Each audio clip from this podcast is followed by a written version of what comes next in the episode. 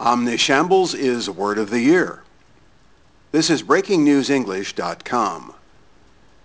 The Oxford English Dictionary has chosen the neologism, new word, omnishambles as its Word of the Year for 2012.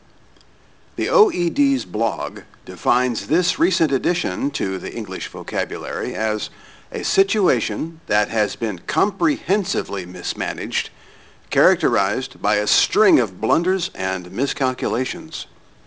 It is a noun and is used informally.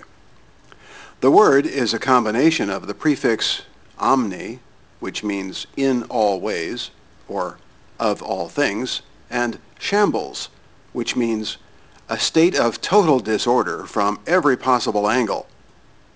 The word was first coined in 2009 in a BBC political comedy but rose to prominence earlier this year after it was used to attack the British government by at least eight politicians in the British Parliament. Other words in Oxford's top 10 include Eurogeddon, the threatened financial collapse in Europe, and second screening, to watch television and a device such as an iPad simultaneously.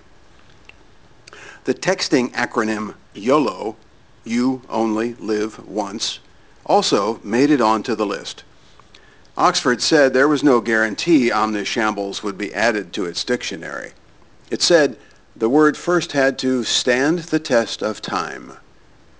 Oxford selects its word of the year to reflect the ethos of the year and its lasting potential as a word of cultural significance. Past winners include podcast, carbon footprint, and credit crunch. This year's American winner is GIF, the format extension of many images on the internet. This is Ken Jones reporting from Shanghai.